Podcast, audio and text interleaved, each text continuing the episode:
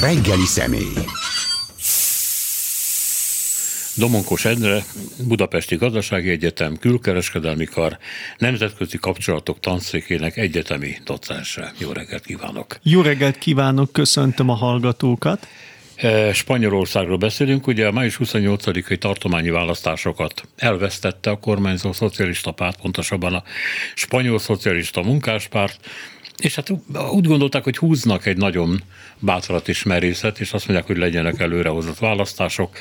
A, ezt a menetet ugye a néppárt, a nagy ellenfelük nyerte meg, és hát arra számítanak, nem tudni, hogy miért, tehát ezt sokan az elemzők közül nem értik, hogy a néppártnak ez az előnye majd valamiképpen ennek a húzásnak következtében gyengülni fog, és valahogy följönnek a szocialisták erre a koraira, illetve azt gondolták, hogy minél inkább várnak, annál inkább nyomul majd a néppárt. Lehet, hogy ez az utóbbi elképzelés, ez közelebb áll a valósághoz.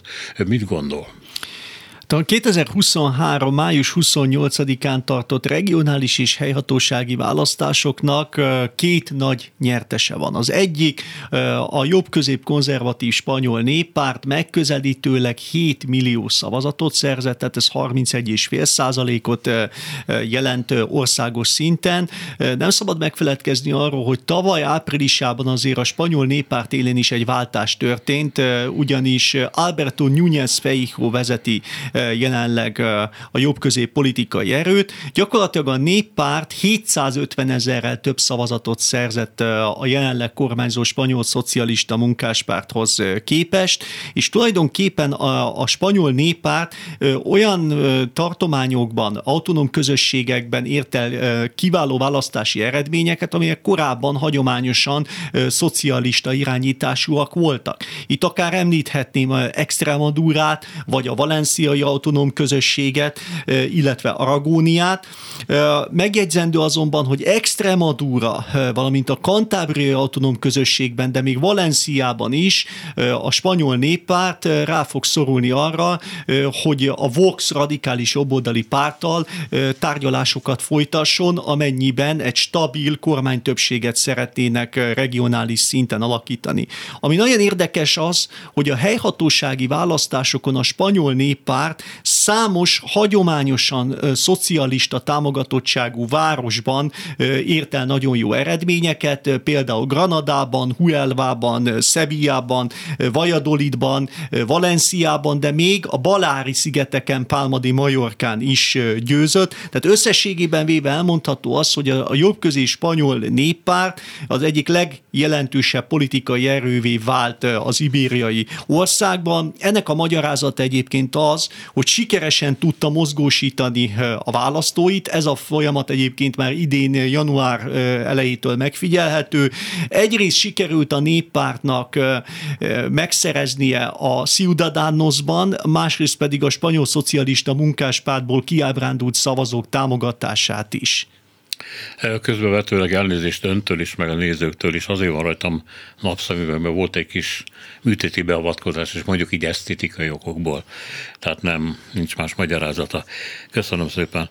Nézzük egyébként, hogy mi az, amit a, a szocialisták vétettek az elmúlt időszakban, ha egyáltalán, mert hogy azt is sokan hozzáteszik, hogy tulajdonképpen nem is kellett olyan sok hibát elkövetni, van egyfajta jobboldali hullám Európában, és hát ami Spanyolországban történik, az nem más, mint ennek a része.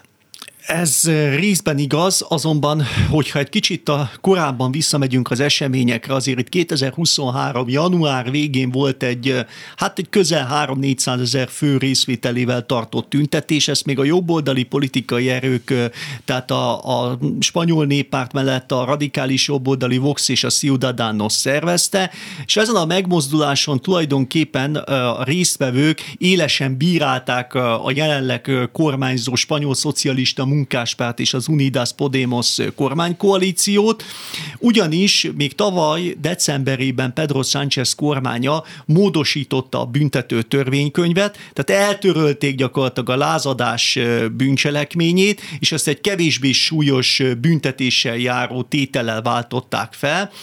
A jobboldali politikai erők egyébként azért bírálták élesen a szocialista kormányt, mert úgy gondolják, hogy egyértelműen engedményeket kíván tenni a katalán köztársasági baloldalnak, ugyanis Pedro Sánchez kormánya jelen pillanatban egy kisebbségi kormány. Ezt úgy kell elképzelni, hogy a 350 fős képviselőházban nem rendelkezik a parlamenti mandátumok abszolút többségével, tehát ez 176 képviselői helyet jelent a képviselőházban, és a kormánynak úgymond a stabilitása vagy támogatottsága az egyrészt a katalán köztársasági baloldaltól és a basz szeparatista Alce Bildu támogatottságától függ. Egyébként a másik dolog, ami miatt a jobboldali pártok, és ezt a választási kampány során is ki tudták használni, hát élesen bírálták a szocialista kormányt, ugye itt a szexuális cselekményre vonatkozó BTK törvénymódosítás miatt is. Tulajdonképpen a törvénymódosításnak az a lényege, hogy súlyosbítja a nemi erőszakra kiszabható büntetést, viszont könnyítéseket tartalmaz az egyéb szexuális bűncselekmények esetén. A másik dolog, amit említeni kell, és a választási kampányban is hangsúlyt kapott, hogy az a baszk szeparatista Ace Bildu, ami egyébként a Hari Batasuna, amelyet annak idején a spanyol legfelsőbb bíróság betiltott, 44 olyan jelöltet indított a regionális és helyhatósági választásokon, amelyek közül több embert az ETA keretein belül végrehajtott bűncselekményekben való részvétel miatt egész egyszerűen 7-től 15 évig terjedő börtönbüntetésre ítélt. Ez egyébként a jobboldali politikai pártok, sőt, még a spanyol közvélemény körében is egy óriási felháborodást eredményezett. Nem hiába május 16-án a szenátusban központi vita tárgyává vált a spanyol néppárt vezetője Alberto Núñez Feijo egyébként élesen támadta a jelenleg kormányzó spanyol szocialista munkáspártot és annak miniszterelnökét Pedro Sánchez arra kérte, hogy szakítson meg mindenféle együttműködést a baszk szeparatista Ace Bilduval. Csak hogy jelen pillanatban a Sánchez kormányának a, a támogatottsága, a stabilitása az a katalán köztársasági baloldaltól és a baszk szeparatista Ace Bildutól függ, ugyanis külsőleg támogatja a két politikai erő a jelenleg kormányzó spanyol szocialista munkáspártot és az Igen. Unidas Podemos kormány koalíciót.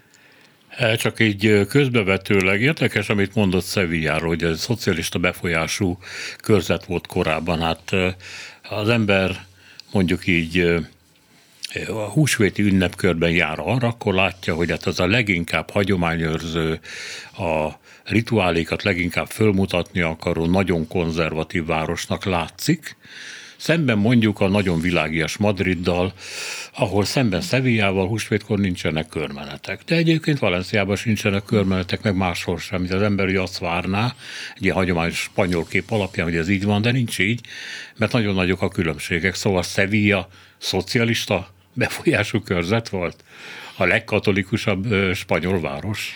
Mostani a regionális és helyhatósági választások azonban itt is egy alapvető változást hoztak, itt is a spanyol néppárt egy jelentős... Igen, de miért, miért volt a szocialistáknak ekkora befolyása korábban?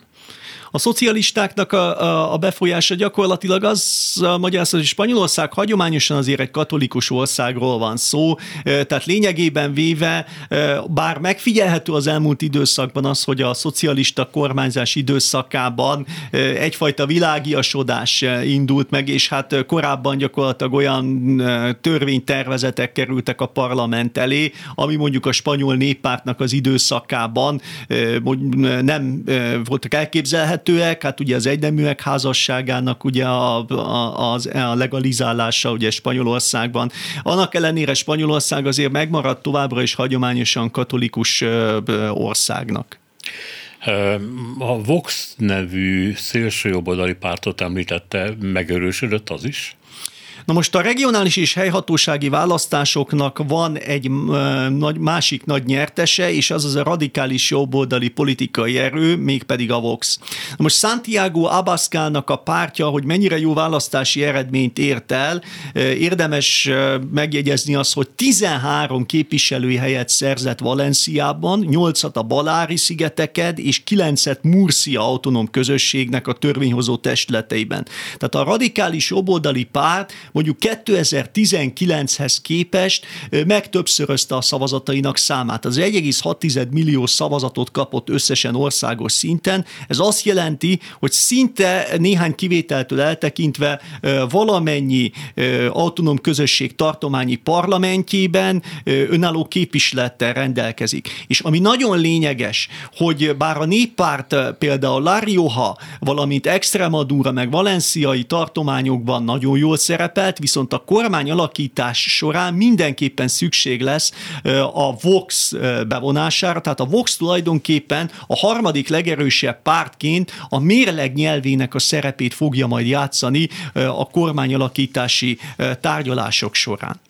Mi a helyzet a Podemosszal? A Podemos ugye szövetséges a szocialistáknak, ez egy radikális baloldali párt. Podemos azt jelenti, hogy tudjuk, tehát hogy képesek vagyunk rá, meg tudjuk tenni. Ez valami olyasmi, ami Obamánál volt a weekend, ugye? Hát itt most nem sikerült, és úgy tűnik, hogy háttérbe szorulnak, és igazolandó azt a tételt, hogy itt most nem a baloldal jön föl. A radikális Unidas Podemos, ami egyébként 2015-ben alakult meg, tulajdonképpen 2019 összehasonlítva az egyik legrosszabb választási eredményét ért el. Tehát korábban a pártnak meghatározó befolyása volt a kormányalakítási tárgyalások során. Ugye a párt Navarra kivételével szinte valamennyi autonóm közösségben elveszítette a kulcs szerepét a kormányalakítás során. A Aragóniában, a Balári szigeteken, de még a valenciai autonóm közösségekben is. Tehát az Unidas Podemos képviselői például nem jutottak be a madridi autonóm közösség regionális törvényhozó testületébe. Ugye a madridi autonóm közösségben megint ugye a spanyol néppárt eh, hát elsöprő többséget eh, szerzett, és gyakorlatilag az abszolút többségével eh, egy stabilan tudja kormányozni a madridi régiót. Na most a radikális baloldali párt számára eh, egyetlen megoldási lehetőségként kínálkozik az, hogyha Jolanda Diaz által tavaly májusban alapított balközép progresszív párttal, a Sumárral, amely egyébként magyar fordításban annyit jelent egyesülettel eh, fog együttműködni. Egyébként már konkrét tárgyalások indultak arra vonatkozóan, eh, hogy az Unidas Podemos és a balközép progresszív Sumár közös jelölteket indítana a július 23 harmadiki országgyűlési választásokon. Tehát tulajdonképpen az, hogy a spanyol szocialisták és az Unidas Podemos rosszul szerepelt, ennek az oka az, hogy a baloldal már eleve megosztottan indult a választásokon. Ez azt jelenti konkrétan, hogy Jolanda Díaz, aki korábban a radikális Unidas Podemosnak volt a vezető politikusa, és Pablo Iglesiasnak a lemondása után sokáig őt tartották annak a lehetséges alternatívának, hogy a pártot megújítsa, ő 2022-ben kilépett az Unidas Podemosból, és mint korábbi munkaügyi miniszterelnök asszony gyakorlatilag létrehozott egy balközép politikai pártok felett álló egyfajta választási szövetséget, amelyből aztán májusban létrejött a Sumár nevű politikai tömörülés. Ez egy olyan balközép progresszív politikai erő, amely alapvetően a neoliberális rendszer rendszert bírálja, és megtalálhatóak benne a feminizmusnak, valamint a zöld politikának is az ismertetőjegyei, és Jolanda Díaz jelen pillanatban önállóan is megmérettette a pártját. Több mint 10,5 százalékot szerzett a regionális és helyhatósági választásokon, tehát jól szerepelt.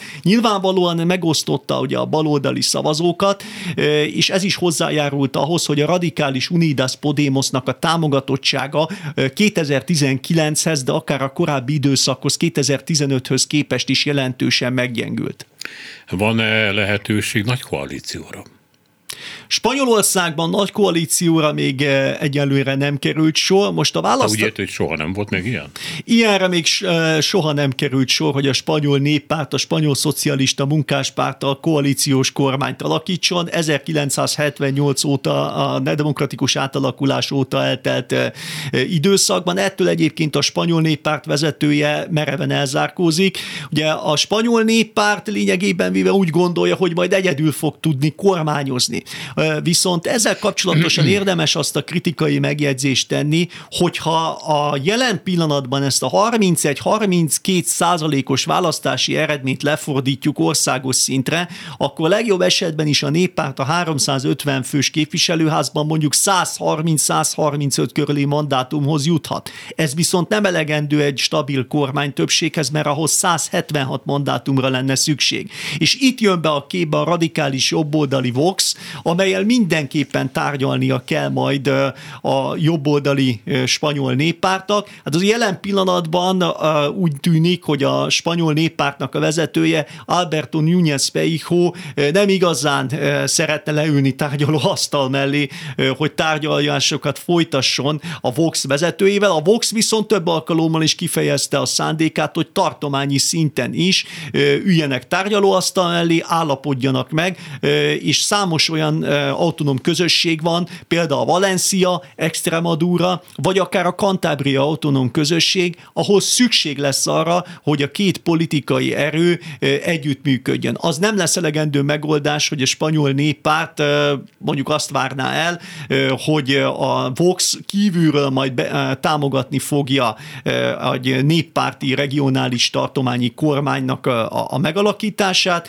Megjegyzendő egyébként, hogy Andalúziában már működik helyi szinten az, hogy a spanyol néppárt a vox közösen irányítja az autonóm közösséget. A nagy kérdés az, hogy országos szinten ez hogyan működne. Hát az a nagy kérdés akkor, ha már ez így merül föl, hogy mi az, amit a Vox akar, tehát mi az a mondjuk első három legfontosabb dolog, amit akar, és mi az, amit a néppárt akar, és persze mindig a korábbi ellenfélhez, tehát a szocialistákhoz képest. A spanyol néppárt, az egyébként a szocialisták most a választási kampány időszakában azzal vádolták meg, hogy ha aki a spanyol néppártra adja le a voksát, hogy a későbbiek folyamán az visszavonják majd a munkaügyi törvényt, valamint az, hogy a munkavállalóknak a jogait azt majd csorbítani fogják. Viszont ezzel szemben a néppárt egy teljesen más gazdasági koncepciót kíván szerintem végrehajtani. A külpolitikai téren viszont konszenzus van.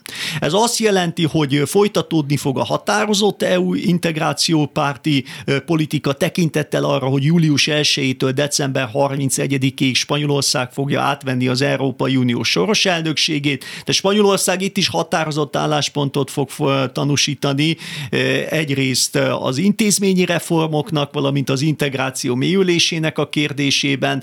Esetleg, ami egy nézeteltérést okozhatna mondjuk a néppárt és a Vox között külpolitikai téren, az mondjuk Ukrajna támogatásának a kérdése.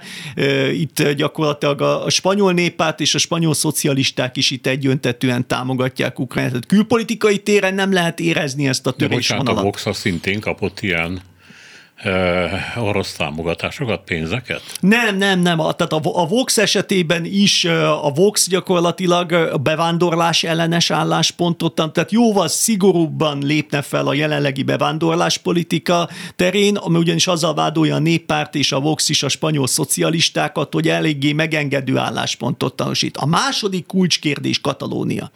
Tehát látni lehetett, hogy a Sánchez kormány az elmúlt négy évben azért a katalán köztársasági baloldal támogatottságától függött a kormány, különféle engedményeket tett. Ugye ezt a célt szolgálta a tavaly decemberében a BTK törvénymódosítás, amely a lázadás bűncselekményét eh, úgymond eltörölte, és egy kevésbé súlyos büntetési tétellel váltotta fel. Minden valószínűség szerint a spanyol néppárt eh, módosítaná újból a büntető törvénykönyvet, és visszahozná ezt eh, a szabályozást. Ugye a néppárt élesen bírálta a Voxal egyetemben, hogy a Sánchez kormány különféle engedményeket tett a katalán függetlenségpárti politikusoknak. Tehát itt valószínűleg Katalónia kérdésében is egy lényegesen eltérőbb álláspontot képviselne a néppárt, mint a jelenleg kormányzó spanyol szocialisták és az Unidas Podemos. Ez a második lényeges pont. Gazdasági, uh, igen, gazdasági téren is én úgy gondolom, hogy a, a spanyol néppárt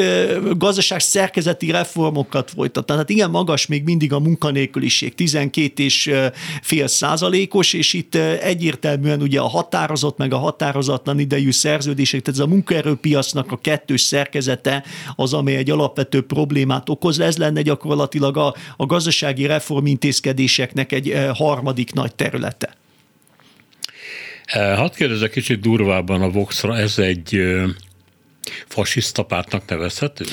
Nem, mert a fasiszta jellegű pártok azok a fennálló alkotmányos rendszernek a megdöntésére készülnek. A Vox meg hát ugye a parlamentáris úton alkotmányos keretek között kívánja megmérettetni magát.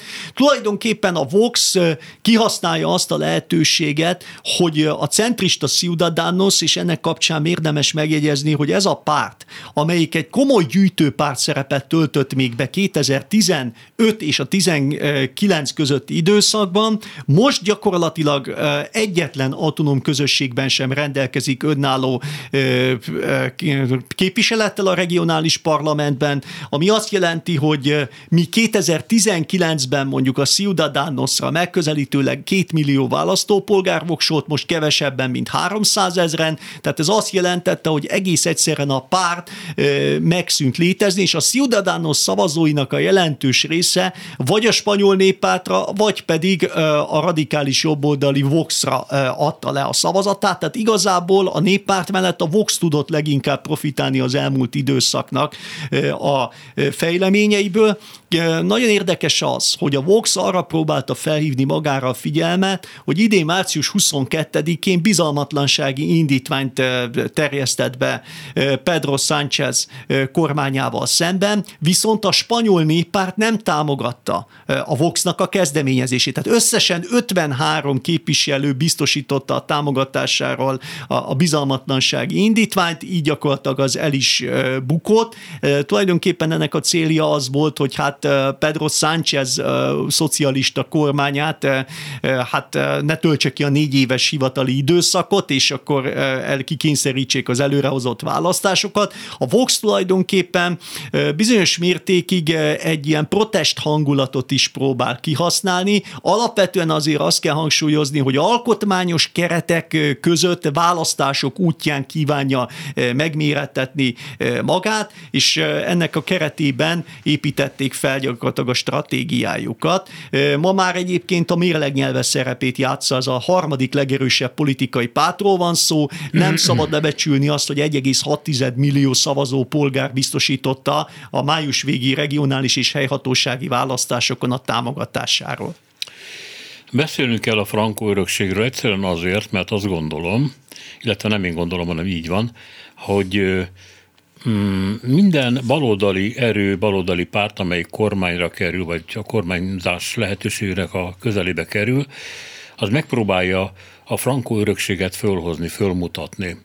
Nem hagyni például, hogy Frankó úgy nyugodjon, ahová eltemettette magát gyakorlatilag abba a spanyol Panteonnak nevezett, de igen, sokkal-sokkal nagyobb, egy egész több-több száz hektáros területet lefedő Mm, spanyol nemzeti dicsőség parkjába, ahonnan végül is a szocialisták ki tudták őt költöztetni. De ez évtizedekbe telt. Végül is ez egy ilyen győzelem volt és leszámolás ezzel az örökséggel, de nem tudni, hogy mennyire. Illetve nem tudni, hogy mondjuk a néppártnak mennyire érdeke a frankói örökségből bármit is föntartani, fönmutatni, mert ha ezt teszik, akkor az következik, hogy az országban ez az örökség utólag romanticizálódott, utólag átgondolták, azt mondták, hogy hát akkor mégis biztonság. Hát így szokott lenni diktatúrákkal kapcsolatban. Biztonságosabb volt az élet, olcsóbb volt az energia, stb. stb. Tehát, hogy hogy állnak most a spanyolok ezzel a örökséggel, és kellett volna-e a szociknak többet fölmutatni ezen a téren? Én úgy gondolom, hogy amit a szocialisták ebben a, ezen a téren már felmutattak, ezt nem Pedro Sánchez, hanem a már azt megelőzően José Luis Rodríguez Zapatero kormánya kezdte el 2007-ben, amikor is a képviselőház elé terjesztették a történelmi emlékezet törvényét. Ez azt a célt szolgálta, hogy a frankó korszakot végleg lezárják, és gyakorlatilag az egykori polgárháborúban elesettek leszármazottai is megfelelő anyagi kárpótlásban részesüljenek. Ez a folyamat egyébként Pedro Sáncheznek a kormánya alatt tovább folytatódott, tehát itt azért nem csak Francisco Franco, az egykori diktátornak az exhumálásáról van szó, hanem a Miguel Primo de Rivera tábornok és katonai diktátornak is úgy szintén az exhumálását végezték. Hát ennek a célja tulajdonképpen az, hogy végleg lezárják a már az Apatero kormány által megkezdett történelmi emlékezetről szóló törvényt, és ez természetesen az, hogy ez a polgárháborúban elesettek hát áldozatai, és hát leszármazottai számára is egyfajta méltányos hát engedményt tegyenek, vagy kárpótlást kapjanak. Amit ezzel kapcsolatosan érdemes megjegyezni, hogy azért ez egy meglehetősen érzékeny kérdés, főleg az idősebb generáció körében, de én úgy gondolom, hogy a spanyol néppárt ettől már lényegében véve teljes egészében megszabadult ettől a terhes örökségtől. Igazából az unió támogatottsága az erős, megbízható Spanyolországban. Nagyon érdekes ország. Abból a szempontból ugye, hogyha csak meggondoljuk, hogy két világháborúból sikerült kimaradnia.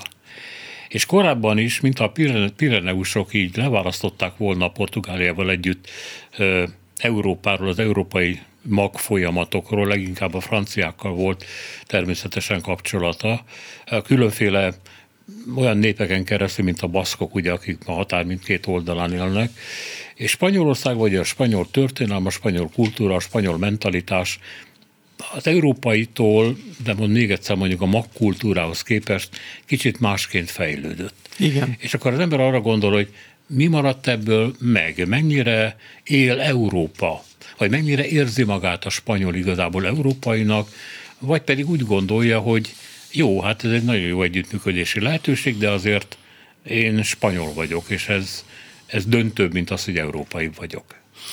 Én úgy gondolom, hogy a spanyol mellett legalább ugyanilyen erős az európai vonal, európai identitás. Spanyolország mindig is a demokratikus átalakulás óta eltelt négy és fél évtizedben egy határozott európai integrációs párti álláspontot képviselt valamennyi kérdésben, és hogy mennyire fontos itt az európai együttműködés, csak egy konkrét példán szeretném ezt érzékeltetni, hogy azért idén január 19-én ugye Emmanuel Macron francia köz köztársasági elnök Spanyolországba, Katalónia fővárosába, Barcelonába utazott, és találkozott Pedro Sánchezzel, a két ország pedig aláírta a Franciaország és Spanyolország közötti barátsági és együttműködési szerződést. Én úgy gondolom, hogy ez egy példanélküli, hiszen korábban Spanyolország Portugáliával kötött ilyen barátsági és meg nem támadási egyezményt 1939 tavaszán, akkor ugye Francisco Franco, illetve Antonio de Oliveira Salazar írta alá az Ibériai Paktum néven ismert barátsági és meg nem támadási szerződést. Most ez azért nagyon lényeges, mert egy sor területen a biztonság, a kül, a védelempolitika, de az oktatás, az ifjúság és a gazdasági területen is szorosabbra fűzik az együttműködést a franciák és a spanyolok. Egyébként ennek a paktumnak a része az energetikai téren történő együttműködés, telekommunikáció, kommunikációs hálózatoknak az összekapcsolása, e, és minden nagyobb horderejű európai integrációt érintő kérdésekben évente kettő vagy több alkalommal találkoznak e, az érintett országoknak a, e, a miniszterei és a, a vezető állam és kormányfői. Egyébként ez szimbolikus volt ez az egyezmény, amelyet január 19-én írt alá Pedro Sánchez spanyol miniszterelnök és Emmanuel Macron francia köztársaság köztársasági eh, elnök. Tehát ez az is azt jelzi, hogy tulajdonképpen eh, a spanyolok esetében is megfigyelhető az, hogy egyszerre van gyakorlatilag egy spanyol identitás, de mellette gyakorlatilag az európaiság ugyanolyan meghatározó jelentőséggel bír az ibériai ország számára. Na most mennyire spanyol, és mennyire andalúz, mennyire katalán, mennyire baszk, mennyire murciai, mennyire valenciai vagy balenciai, tehát, hogy ezek a lokális, egyébként nem ritkán nacionalizmusba átcsapó identitások, ezek párhuzamosak lettek a spanyolságot, tehát elfogadták emellett a spanyolságot, vagy még mindig ütközik a kettő? Katalónia esetében azért megfigyelhető volt az ütközés, hát különösen itt, hogyha a 2017 körüli időszakra tekintünk vissza, amikor a Generalitatnak az akkori elnöke Kais Puigdemont egy oldalon kikiáltotta Katalónia függetlenségét, viszont azért egy, megfigyelhető az is, hogy nagyon erős a, a regionális, tehát a helyi identitás, tehát annak ellenére, hogy az alkotmány egyértelműen úgy fogalmaz, annak is a második cikkeje, hogy a spanyol nemzet egységének és osztatatlanságának az alapelvére épül, de elismeri a spanyol állam keretében az autonóm közösségeknek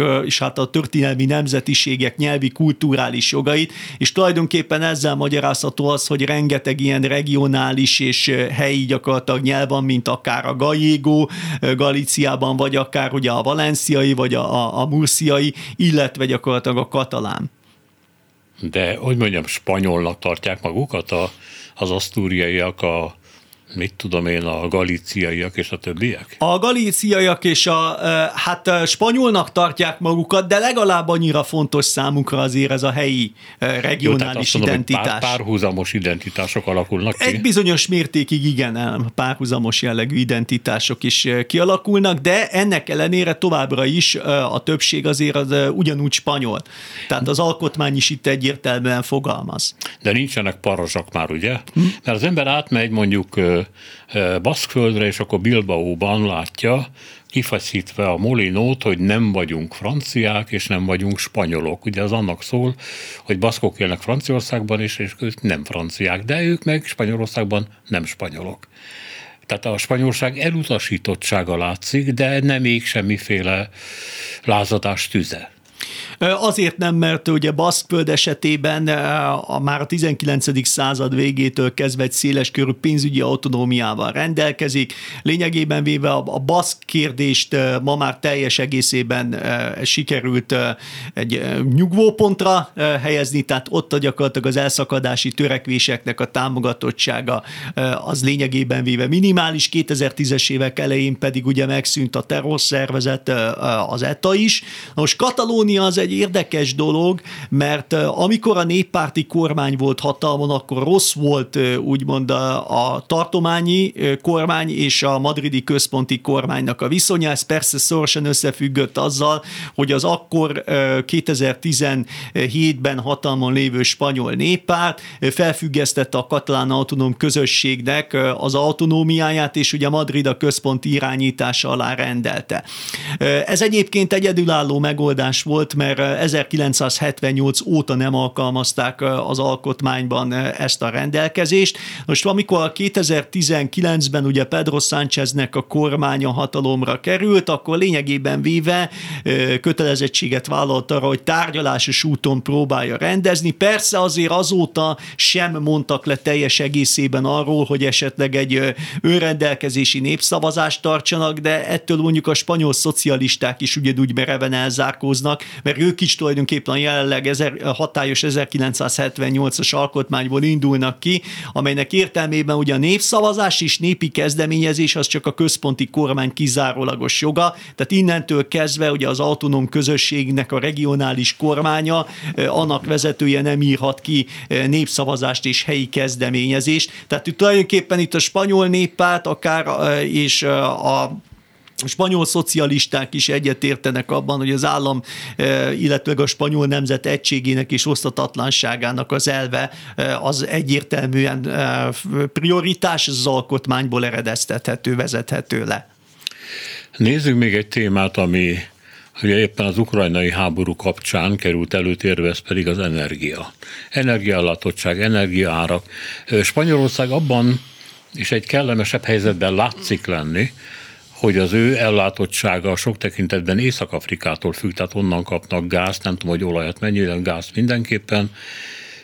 Ennek következtében őket az, hogy most Moszkva szállít vagy nem szállít, a sokkal kevésbé érzé, érintette érzékenyen. De ez így van-e? Vagy pedig csak az emberek ez a benyomása a média alapján?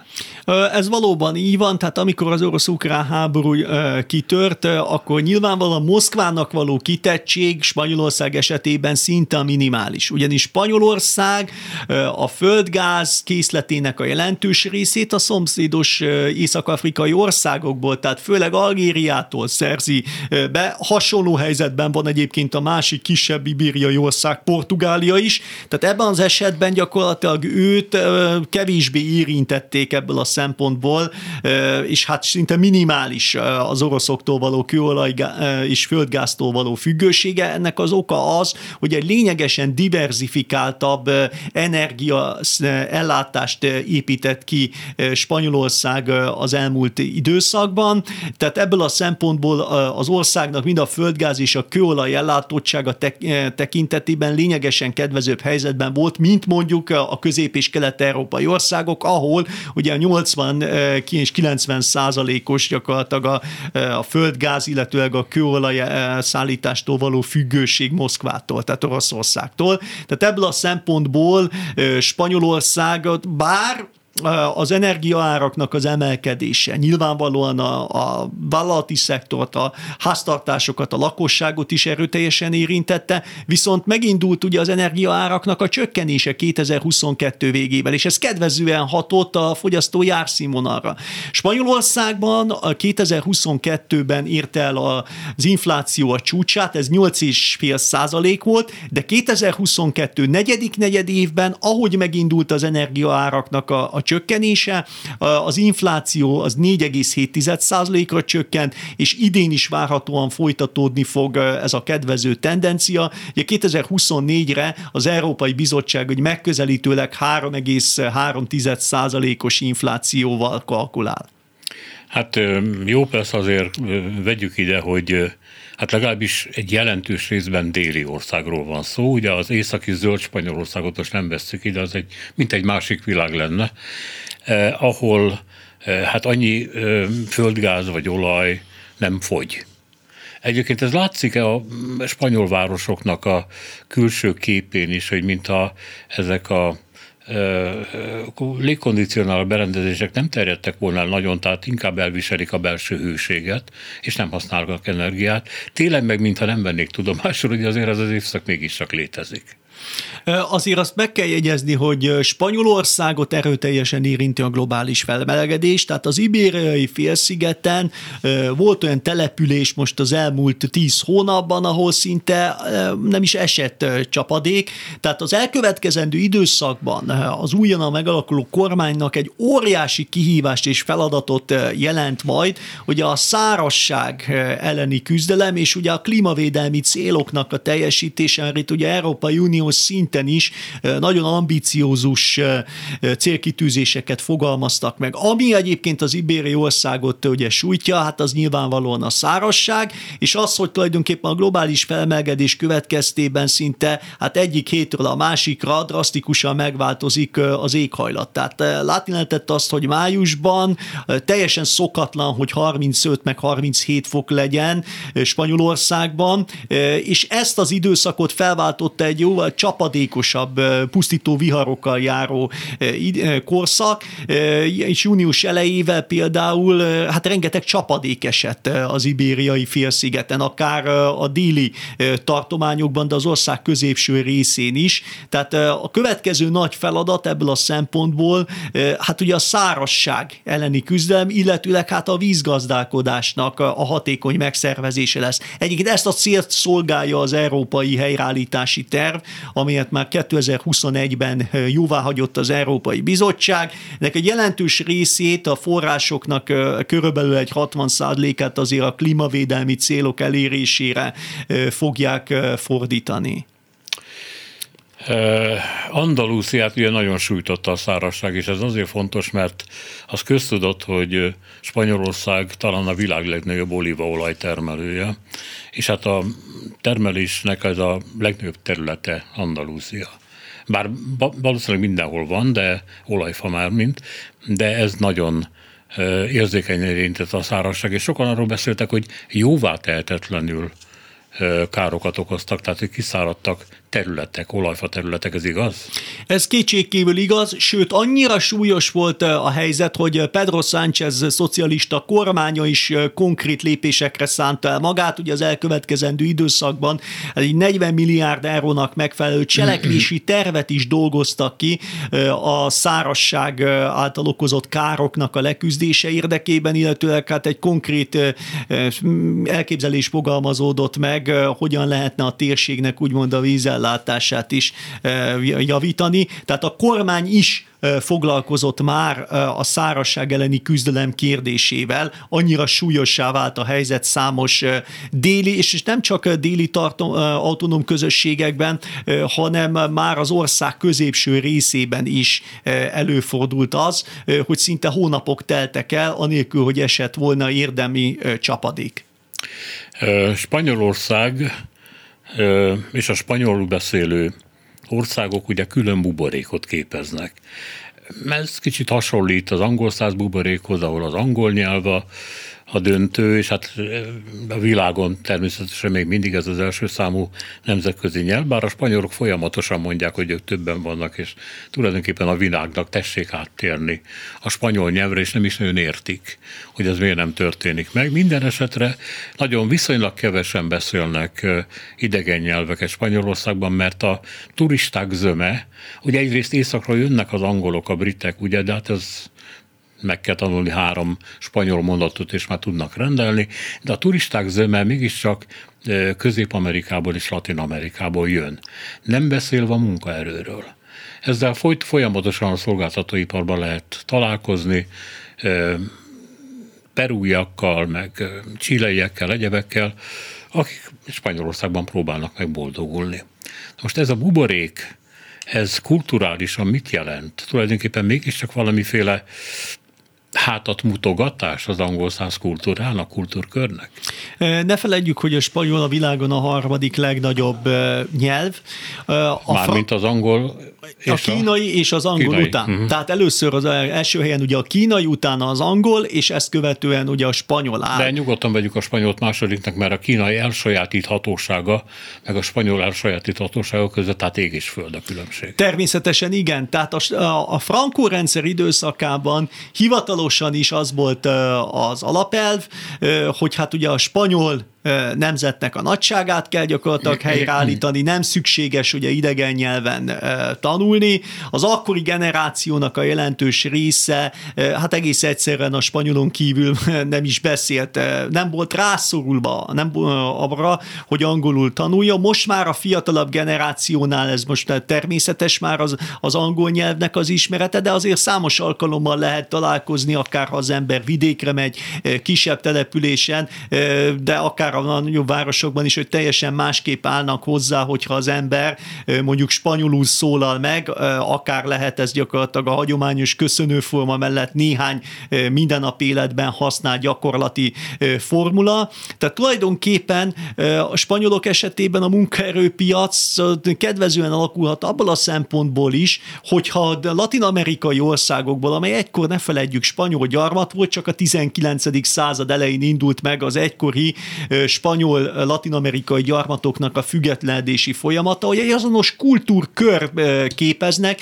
így lényegesebben, könnyebben integrálódik a spanyol nyelvet beszélő, akár mondjuk Peruból vagy Kolumbiából érkező, vagy Argentínából Spanyolországba érkező munkaerő. Tehát ebből a szempontból Spanyolország munkaerőpiaci helyzete, tehát a munkaerőpiacban való integráció szempontjából lényegesen kedvezőbb helyzetben helyzetben van. Kétségkívül megfigyelhető az a, a tendencia, én például Katalóniában fordultam meg többször, voltam ösztöndíjjal is, és Katalóniában például az idősebb generáció az a franciául beszélt nagyon jól, tehát főleg az 50 és a 60 év. A fiatalabb generáció, ez tehát a 20 és a 40 év közötti korosztály már beszélte az angolt, és ennek ellenére ők a katalánt pont ugye használják.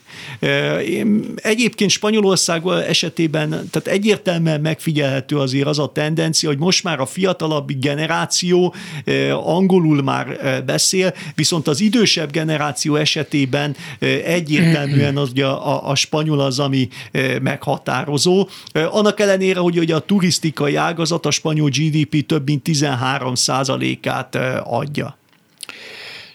Azt lehet látni Nagy-Britannia esetében is, hogy a hogy a nagyhatalmi szerep, amilyen jónak tűnik akkor, amikor a félvilág a mi zsebünkben van, az annyira keményen vissza tud ütni. És hát annyira visszaütött, hogy a gyarmatokról származó áruk, akár behozatala, vagy földolgozott állapotban, vagy földolgozatban egyfajta lustaságban hagyták az akkor angolnak nevezett helyi ipart, és tulajdonképpen nagyon könnyű volt a németeknek a 20. század 30-as éveiben lehagyni az akkor már elég erősen visszaeső Angliát, tulajdonképpen Anglia vagy Nagy-Britannia zuhanása azóta tart. És az ember arra gondol, hogy Spanyolországgal is valami hasonló történhetett, hogy amikor 19. században föl kellett adni a gyarmatbirodalmat, kiderült, hogy a helyi ipar, a spanyol ipar nem fejlődött. Mert ő is egyfajta lustaság állapotába került, volt elég arany, volt elég nyersanyag, a gyarmatok fizettek, mint a köles, és hát ebből egy ország élt ilyen kitartott életet. És amikor elmúlik a gyarmatbirodalom, akkor össze kéne magunkat szedni, de ez nagyon sokáig nem sikerül. Ez nem úgy van, hogy egy perc alatt talpra áll az ország. És Spanyolországgal kapcsolatban valami az embernek az a benyomás, hogy ez még mindig tart ez a Na, na, na mégiscsak próbáljuk összeszedni magunkat folyamat. Hát azért a lényeges különbség mondjuk az Egyesült Királyság és még Spanyolország között, hogy a spanyol gyarmatbirodalmat a, a 19. század végére sikerült teljesen felszámolni. Ugye az első foka ennek 1810-es években indult, amikor az ekkori spanyol, latinamerikai gyarmatok függetlenedési folyamata indult meg. Ez az 1830-as évek elejére le is zárult. Viszont 1800 1998-ban Spanyolország elveszítette a maradék gyarmati területeit, beleértve Kubát és Puerto Ricót, és ez tulajdonképpen egy belső meghasonlást eredményezett a, a spanyol lakosság körében, és egyébként hozzá is járult a 20. század elején a monarchista rendszernek az általános válságához. Tehát a 20. századra Spanyolország egy helyes választ adott, egykori gyarmatbirodalom megszűnt, Spanyolország gazdasági modernizáció integrációja, felzárkózása egyetlen úton lehetséges, nevezetesen az európai integrációval. Ez a folyamat indult meg gyakorlatilag Francisco Franco eh, halálát követően, először ugye a demokratikus átalakulással, és 1977-ben, amikor Spanyolország benyújtotta a csatlakozási kérelmét, és ez a folyamat ugye 1986. január 1-ével fejeződött, amikor Portugália és Spanyolország hangsúlyozza mind a ketten egy kiterjedt gyarmatbirodalmat igazgattak. A portugálok még a 20. század közepén is rendelkeztek gyarmati területekkel. De mind a két országnak a vezetése felismerte azt, hogy az egykori nagy gyarmatbirodalom korszaka lezárult, az egyetlen megoldás az az európai integrációs folyamat. El, bocsánat, de ezek szerint a frankó korszakot kiveszi ebből? Mert ezek a diktatúrák egyben utolérési, fejlesztési diktatúrák is ezek szerint ebből a szempontból sikertelenek? Mert a diktatúra mindig úgy képzel, hogy egyszerűbb, ha központból megmondjuk, nincs vita, nincsenek egyeztetések, nincsenek szakszervezetek, nincsenek pofázások, megmondjuk keményen, befektetjük, dolgozatok, előre fogunk jutni. Tehát ez a, ez a diktatórikus mentalitás ez nem segített a frankó időszak alatt Spanyolországon? Kétségkívül megfigyelhető volt az, hogy Spanyolországban az 50-es évek elejétől kezdve megindult ez a gazdasági liberalizációs folyamat. Tehát ez a diktatúra időszakában indult meg ugye az Opus Dei keretében. Ekkor lett ugye Spanyolország a Nemzetközi Valuta Alap, a Világbanknak a tagja, az Amerikai Egyesült Államokkal védelmi megállapodási szerződést kötött katonai bázisok létesítésére, a Franco rezsim még 1953-ban, sőt 1962-ben 2017-ben benyújtotta az akkori európai gazdasági közösséghez való csatlakozási kérelmét is Spanyolország. Azonban a bizottság részéről elutasító válasz érkezett, mondván az akkori EGK-nak diktatórikus berendezkedési országok nem lehettek ugye a tagjai. Tehát a liberalizációs folyamat paradox módon az 50-es, 60-as években Franco alatt megindult, de ugyanez a tendencia volt megfigyelhető akár Portugália esetében is. Egy modernizációs jellegű kísérlet volt, eh, amely 1973-ban, amikor kitört az olajárobbanás, a világgazdasági válság megakadt, ekkor a spanyol gazdaság egy súlyos eh, válságba került, a recesszió körüli helyzetbe, és akkor jött ugye a Franco rezsimnek a bukása 1975 novemberében a diktátor halálával, és a demokratikus átalakulás során a politikai erők között jött létre egy olyan konszenzus, eh, amely azt hangoztatta, hogy Spanyolország számára az egyetlen megoldás ebből a félperifériás helyzetből, hogyha az európai integrációs csatlakozik. És maga az integrációs szervezet is támogatta a dél-európai országok demokratikus átalakulását és stabilitását. Köszönöm szépen, hogy itt volt velünk. Én is köszönöm a lehetőséget.